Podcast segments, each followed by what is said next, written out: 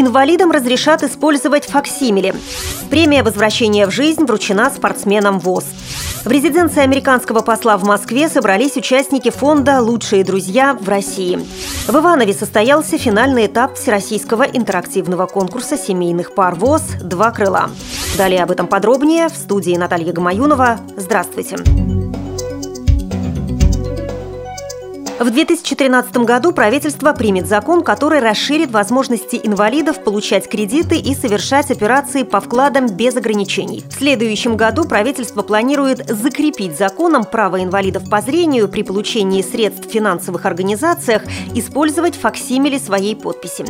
Предусмотрены изменения ряда действующих нормативных актов, в числе которых федеральный закон о социальной защите инвалидов. Слепому и слабовидящему человеку очень сложно ставить подпись в нужном месте и необходимого размера, поскольку он не видит ни самого технического действия, ни формата документа, рассказывает представитель президента Всероссийского общества слепых Валерий Матвеев. Сам процесс получения факсимили не трудозатратен, изготавливается по нескольким образцам подписи в течение двух-трех дней, а то и часов.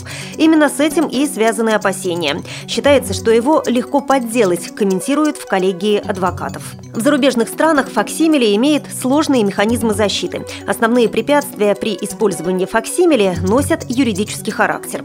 Судебная практика противоречива, но в отношении финансовых документов она, скорее всего, запретительная. Например, суды запрещают ставить факсимили на векселях. Так что в банке на просьбу оставить на договоре свое факсимили клиент, скорее всего, получит отказ. Для здорового человека это не является проблемой, но редкие случаи отказов, которые даже не откладываются в памяти банкиров, могут стать непреодолимой стеной для инвалида по зрению. В 2008 году депутат Госдумы Олег Смолин уже поднимал эту проблему в депутатском запросе к Сбербанку Сбербанку, где на его запрос ответили отказом, но при изменении законодательства обещали изменить практику. Поэтому, как говорит Валерий Матвеев, ВОЗ уже несколько лет ведет работу по закреплению на законодательном уровне права инвалида по зрению на использование факсимили.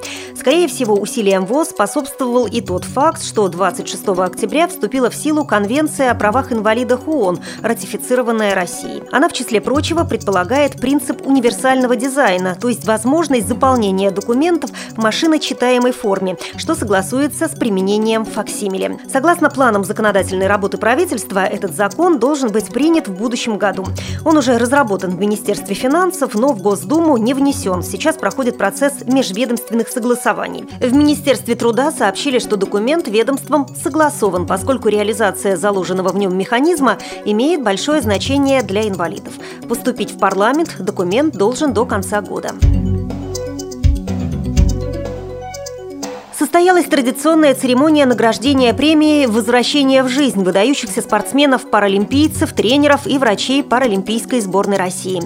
Церемония проводилась с целью популяризации паралимпийского движения в России, привлечения внимания государственных и общественных организаций к проблемам инвалидов и содействия развития физической культуры и спорта среди инвалидов. В этом году на летней Паралимпиаде в Лондоне спортсмены ВОЗ добились высоких результатов, завоевав 40 медалей, в том числе 14 золотых. Спортсмены ВОЗ принимали участие в трех видах программы – легкая атлетика, плавание и дзюдо и составляли 20% от состава сборной России.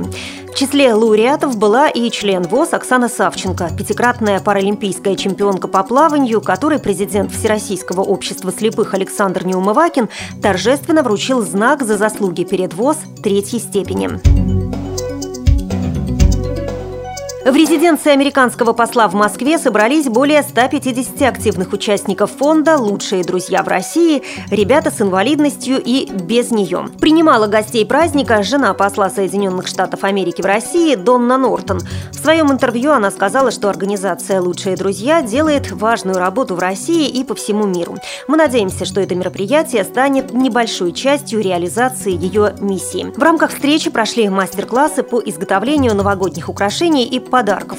Напомним, что международное волонтерское движение «Лучшие друзья», основанное в 1989 году в Америке, является крупнейшей в мире некоммерческой организацией, которая предоставляет новые возможности для людей с нарушением развития. Через общение и дружбу волонтеры организации узнают больше о себе и о людях с инвалидностью. В России фонд «Лучшие друзья» существует с 2009 года и осуществляет студенческие, школьные и лидерские программы.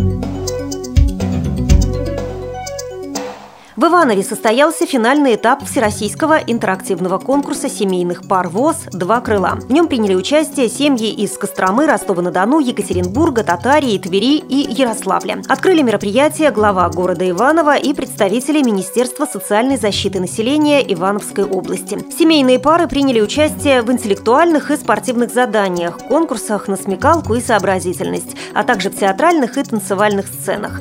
Первую премию получила семья из Ярославля. Вы слушали информационный выпуск.